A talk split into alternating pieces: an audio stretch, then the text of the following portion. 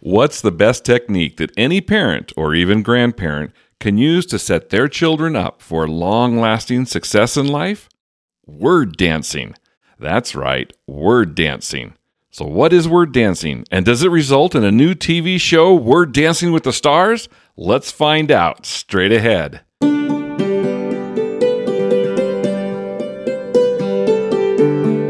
Welcome to the Mindful SLP, the show that explores simple but powerful therapy techniques for optimal outcomes. I'm Denise Stratton, a pediatric speech language pathologist of 30 years. I'm closer to the end of my career than the beginning, and along the way, I've worked long and hard to become a better therapist. Join me, and I'll do my best to make your journey smoother. I found the best therapy comes from employing simple techniques with a generous helping of mindfulness. Joining me in the conversation is Dan, my technical wizard and office manager. Welcome back to the Mindful SLP. Today's episode is just a little different. We aren't just talking to speech therapists today. We want to help every parent and perhaps all adults who work with children. This is an episode that you can share with parents of your clients, friends, or anyone who could benefit. Denise, what is word dancing and why are we talking about this today? In my usual roundabout way of answering questions, I'm going to talk about why we're talking about it, and then I'll tell you what word dancing is. That's the way my brain works. Have you ever had that thing happen to you where you read a newspaper article, you don't agree with it, it gets you up in arms, and you're like, I've got to write a letter to the editor. Yeah, I've done that. But then you don't write the letter. Okay, I've done that a lot more. Oh, that happened to me. I didn't write the letter, but it did get me up in arms. A few years ago, I read an article about a study someone had done showing children from lower socioeconomic groups did better academically when they went to preschool. Okay, I could see that. And the yeah. article was written like that. End of story. That's your solution. Oh, That's wait. all you can do. Full stop.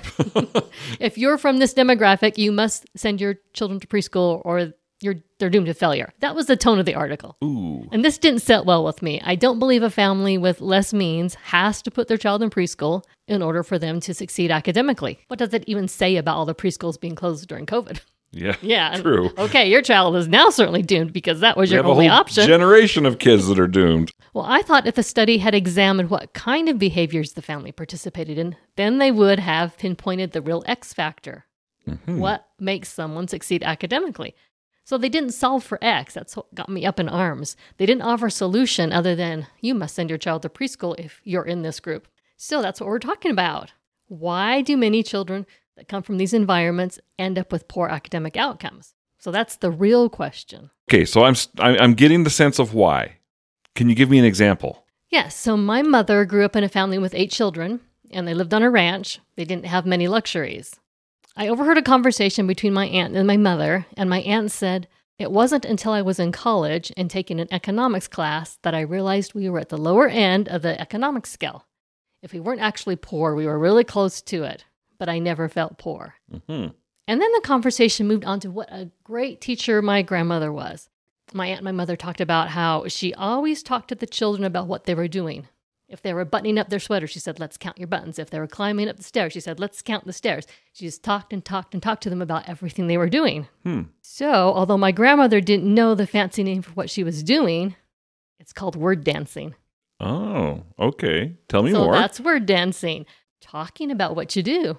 And so let's dive into this a little bit deeper. So it turns out that whether families talk a lot or a little bit to their children, all families use the same amount of directive language. Now, can you guess what directive language is? well, directive language, that sounds like giving directions, Mm-hmm. orders, do this, do that, don't touch this, don't touch that, go brush your teeth, clean your room. Usually about three words in length. It's not very complex, is it? no, it's It not. is the language for getting business done. yeah, that's and every true. family has to get business done, right? Exactly. Mm-hmm. But directive language is simple, it's relating to the here and now, it's used for maximum effectiveness, it's not rich, complex, or interesting. True. The opposite of directives is word dancing. Okay. So, word dancing is the what ifs, the remember whens, and wouldn't you rather kind of language. Give me some examples. What if you were a mouse? Where would you live? Remember when we went on a picnic? Would you rather have macaroni or spaghetti? You know, things like that. Chatty families, those who talk a lot, Mhm. automatically word dance. And this is why because the same amount of directive language is used in every family. It's a constant. Okay. So those families who talk more have more room for language that isn't related to the business of getting things done. And that naturally becomes the word dancing language. I see. So the research shows they use the exact same amount of directive, Mhm. but it's what they do beyond that that makes the difference. Yes, that's exactly it. The chatty habit exposes children to the richness of language that has enormous effects on their IQ and vocabulary. Ah, I'm starting to get this now. Okay. So if you talk to your child a lot, you have so much more room. You have room to tell jokes and to sing songs and to make up rhymes, to pose hypothetical questions, talk about shapes, numbers, colors, and listen to your child talk back to you. So this begins long before their child can talk back to them. Oh, really? Yes, a family who is very talkative to an infant is going to be very talkative with a preschooler, right? Right. It's not because the child can talk back to you. You know, from day one, they're talking a lot to the child. Doesn't the research also show that babies who can't talk but hear a lot of language are still going to improve because they're they're absorbing language? Yes, right? that's what this is. They're Yeah. absorbing the language. okay. So by the time a child is four, a child from a talkative family could have heard 50 million words, Wow. millions more than a child from a non talkative family who might have heard maybe 13 million. Ooh, so that's, like a three x. That's a huge difference. Yeah. It builds on itself. These children end up having a significant advantage in reading, literacy, social communication, and eventually economic status. Yeah, because all this builds on each other. If you have these underlying things, the reading, the literacy, the social communication, that builds and allows them, even if they're in a lower status, to be able to escape that. Yeah, and they've got confidence. And speaking of that, extra words are also feel good words. What do you mean by that? If you're pretty much just doing directive language, there's a lot of no's in there. There's a lot of negatives. Don't do that. Right. Yep. Hear that you're mhm. doing the wrong thing a lot. So the emotional benefit is huge when you have a talkative family because the child hears so much more affirmations. Okay. I mean, you have to have a certain amount of no's. Those are always going to happen. So you need to balance it out. With a bunch of yeses or And affirmations. how does that Mhm. impact everybody or how does this help? Yeah, okay. So, I mean, a child from a talkative family might hear five or six more times they are right than they're wrong. That has to be way more beneficial for their self esteem. Yes, and it's so easy to do. Yeah. This research I'm talking about was done by Dr. Betty Hart and Dr. Todd Risley. So they studied these children in their home environments from the age of seven months. Yeah, before they could talk. Mhm. So they were recording what the parents said to them. And they followed them through third grade. Nice longitudinal study, and they were able to see the IQ differences between the children who came from talkative families versus non talkative families was significant, even when they controlled for all the socioeconomic factors and race. hmm So, with their statistical magic, which I don't quite understand how they do, you know, they were able to take out those factors and say, this is the one thing. The race doesn't matter, socioeconomic status doesn't matter, it's the amount of talking that matters. I could see how that. Oh, wow. Yeah, that's kind of that's fun. I'd love to see that study. In fact, Dr. Risley said in this video I'm going to link so you can watch it, he said the relationship between the academic outcome and the talkative families is as strong as the measures will allow. Wow. So, as strong as the statistical analysis will let you. account for yeah for. it's it's like so close to 100% folks we if we said 100% nobody would believe us So, if there is a poverty effect, it's a poverty of words. oh that's deep that's deep that's good okay and anybody can do this. That's the important thing here. It doesn't matter whether you're rich or poor. Either are inflicting a poverty on your children of words or you are giving them a billionaire's dream of words. And in my career as a speech therapist, I've heard stories of parents who immigrated to this country who wanted their children to learn English, so they stopped speaking in their Mm. native language. oh And their oh. children missed out on all of the complexity of word dancing. right because the parents wouldn't know the english that well Yeah, so so not a good idea. I mean, children need that rich language. They mm-hmm. need it in their own language, they need it in their native language that will prepare them to succeed as they also learn English. Yeah. And I think that's important. The amount of talking in the home is completely controlled by the parent. Yeah. And so everybody can do this. You don't need to feel like you're in a helpless or hopeless situation. Right. But it's got to become a habit. I mean, this is not going to just happen naturally. As a parent, you need to think about this and make this happen. So give me some ideas.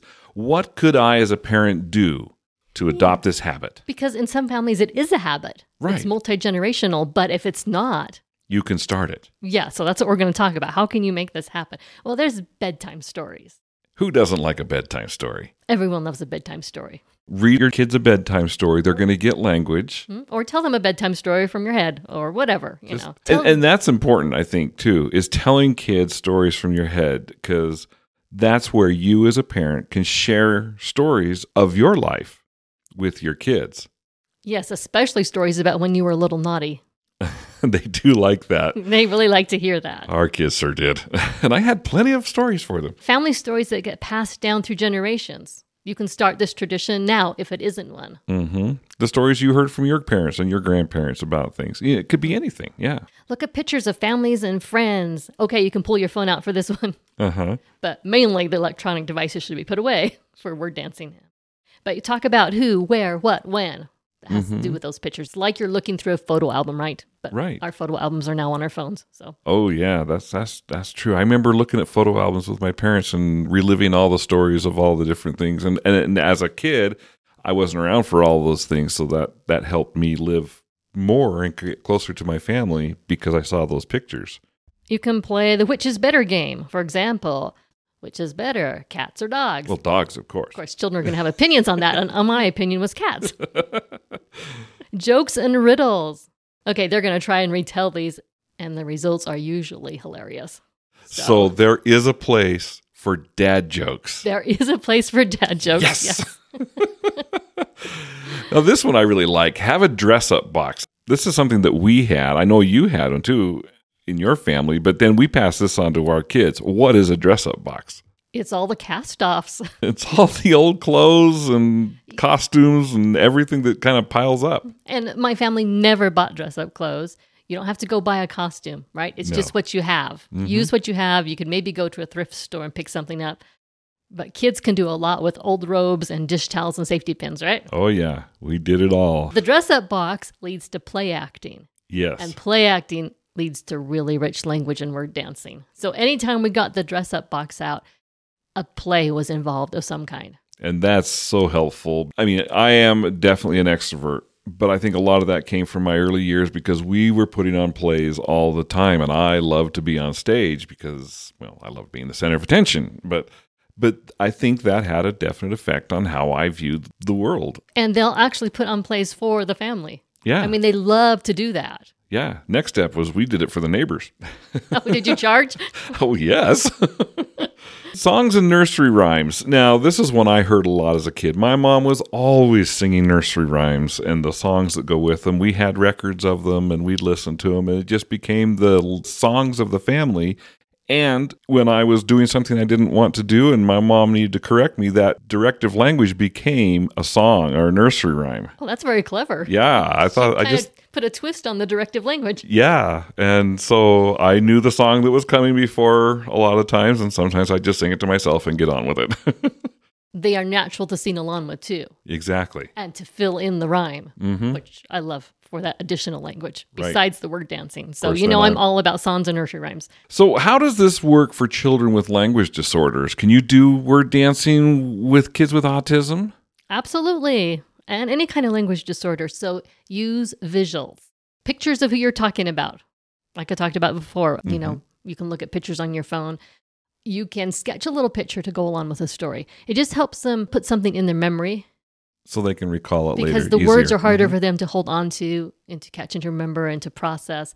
Pictures really help a lot. We had a really good episode where we interviewed the mother of a of an autistic child, Mm-hmm. and she really did a great job of using this technique with her son. It's it's definitely worth listening to. We'll link to it in the show notes if you want to listen to this. This is a good one. And then just adjust your language to their level. And if you're confused about that, talk to your speech therapist. Mm-hmm. Why do kids love to come to speech therapy? It's because we word dance with them. Oh, that makes sense. Yeah, you're professional dancers. And the parents are always saying, he loves to come. And it's not all about the toys. Sometimes we're doing very simple activities. It's because we are word dancing with them. Uh huh. And they feel listened to, and they get to participate. Well, parents have different styles too, right? Yeah, make it your own. So my dad loved to recite poetry, and he would come in at night sometimes from a bedtime story and recite El Dorado to me. The poem El Dorado. I don't even know that one. Well, I had no clue what it was about, but I loved it. He put all this drama in his voice. And I just soaked up the words. I just soaked up the experience. Yeah. Oh, my So- dad did that too, but his was different. He did Bible stories. And, you know, as I grew up as a kid, I loved to hear Joshua in the Battle of Jericho because he always did the sound effects that went with it with the trumpets. And he always, you know, he would talk. And of course, the one I didn't like was Shadrach, Meshach, and Abednego because it always ended with Shadrach, Meshach, and to bed we go. Yeah, so your dad had his style, my dad had his style. And I really think some of the millions of words that children hear will be vicarious because they're just there. So I clearly remember sitting in my grandmother's front room, and when she would sit down to crochet, she just became really chatty. The TV was never on, and she was probably just talking to my mom, I'm sure. But we were around in the room or whatever, and just the words were just flowing out of her. It was just like being bathed in words. She just yeah. was chatty. And they just absorbed right into you. And so what's really interesting is that same grandmother that says, This is my father's mother, hmm always gave us classics for Christmas. Classic novels, classic books. hmm Classic books, David Copperfield and Jane Eyre and Wuthering Heights. And I used to wonder if grandma had read those and was giving us her favorites. But one year we got The Mill on the Floss, and I was like, oh, no way. Nobody reads this. I think grandma's going from a list. Oh, well, well, But yeah. anyway, I mean, it was great for us, but I think her greatest gift was her talkativeness. Uh huh. Because then my father was talkative. It became a generational thing. Right. And people just picked it up. But what if I'm too tired? Parents today, we're exhausted. We come home and the last thing we want to do is talk to the kids or tell a story. Tell yourself that you are starting a generational thing. This could be the single most meaningful thing you do with your children. Tell yourself that when you're too tired for the bedtime story or you think you're too tired for the bedtime story. Tell yourself that when you want to give your child your phone or your iPad just to keep them quiet. And by the way, electronics don't count as word dancing. There's no interaction. Do I need to underline that? Mm-hmm. Yeah. what if your kids are older? Is it too late? No, it's never too late. And I know you could feel that way. You could feel like, I screwed up. They're supposed to have 50 million words by the age four, right? Right. So now what do I do? They're age five and they've only got 20 million. There's this great quote I love that applies to this situation It's never too early and it's never too late. I like that. That's so true. Begin as soon as you know it's something you should do. Let's talk about Helen Keller for a minute. So, she probably heard word dancing up to the age of 19 months when she got sick and lost her hearing. Okay. But then she had no input until Anne Sullivan became her teacher. Helen was nearly seven years old. She went from 18 months to seven year old with no word input at all. Mm-hmm. Yep. It's too late for She her. She made a few signs, but other than that, pretty much no word input. Well, Anne made up for lost time. She wrote that she would pour words into her ears. Don't you love that? Well, in her hand in her case, right? Well, yes. Yeah. you get what I mean. Right. So She it wasn't did- too late for Helen, was it? Right. And just spent all of her time just giving her as many words as she possibly could. And and if I remember the story correctly, Helen just just absorbed it, just sucked it up like a sponge. She was a sponge. So take heart if you feel like you're behind. Right. Once again, it's never too early and it's never too late to begin. All right, let's go back to your mother's family. You said that they were at the lower end of the socioeconomic scale. What effect did this have on them? Well, what have we got here? Teachers, a statesman, He was a representative to the Idaho legislature, yes, and also a farmer who's very progressive has been doing amazing research with uh, salmon recovery as part of a sustainable ranching. Ranching, yeah. He's got YouTube videos and stuff, so that's cool. An architect, an international businessman, librarian, who's also a teacher. and a performer, a musician. Oh, yeah, she is. English professor, um, office manager. I would say my grandma knew what she was doing. Right. Every one of them improved where they were originally. And your grandmother is to be commended for that. Yes, and this is not to say you have to have that kind of profession or that kind of college degree because She didn't. not every and not everyone wants to be that. Some people want to have a profession where they don't have that degree and that's perfectly fine. Anyone can word dance. That's the important thing. Anyone can do it. So today, your challenge is get with your child and start pouring some words into them. Ask them questions, some what if questions. Find out what's going on inside their minds. Let them just spew words everywhere, all over the room. Or if they're not talking yet, you do that. Yeah. For an in depth look at the research behind word dancing, I'm going to link to the video by Dr. Todd Risley. The video is at childrenofthecode.org slash interviews slash Risley. That's R I S L E Y dot H T M. I also have a blog post on word dancing that you could refer parents to, and that will be on slpproadvisor.com slash blog slash word dancing. Well, thank you so much for listening. I'm really passionate about this topic, so I hope you can share it with whoever you feel might benefit. Have a great Christmas vacation and go word dance a little bit. And we'll be back in January.